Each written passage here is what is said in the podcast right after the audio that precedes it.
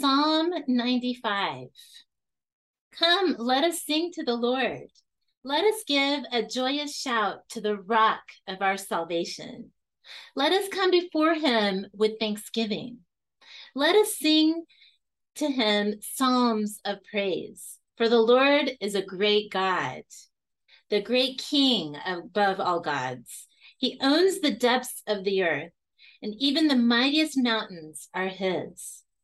The sea belongs to him. He made it. His hands form the dry land too. Come, let's worship and bow down. Let's kneel before the Lord, our Maker, for he is our God.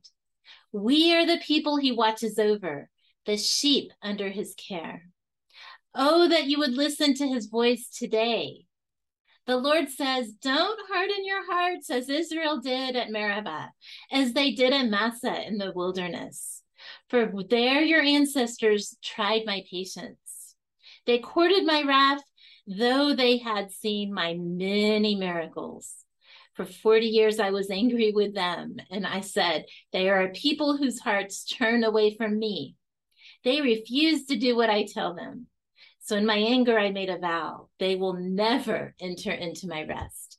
So today, we want to turn to God and praise him and obey him and to do what he says, because we do not want to be in a wilderness going in circles and for God to say, I'm not giving you my rest.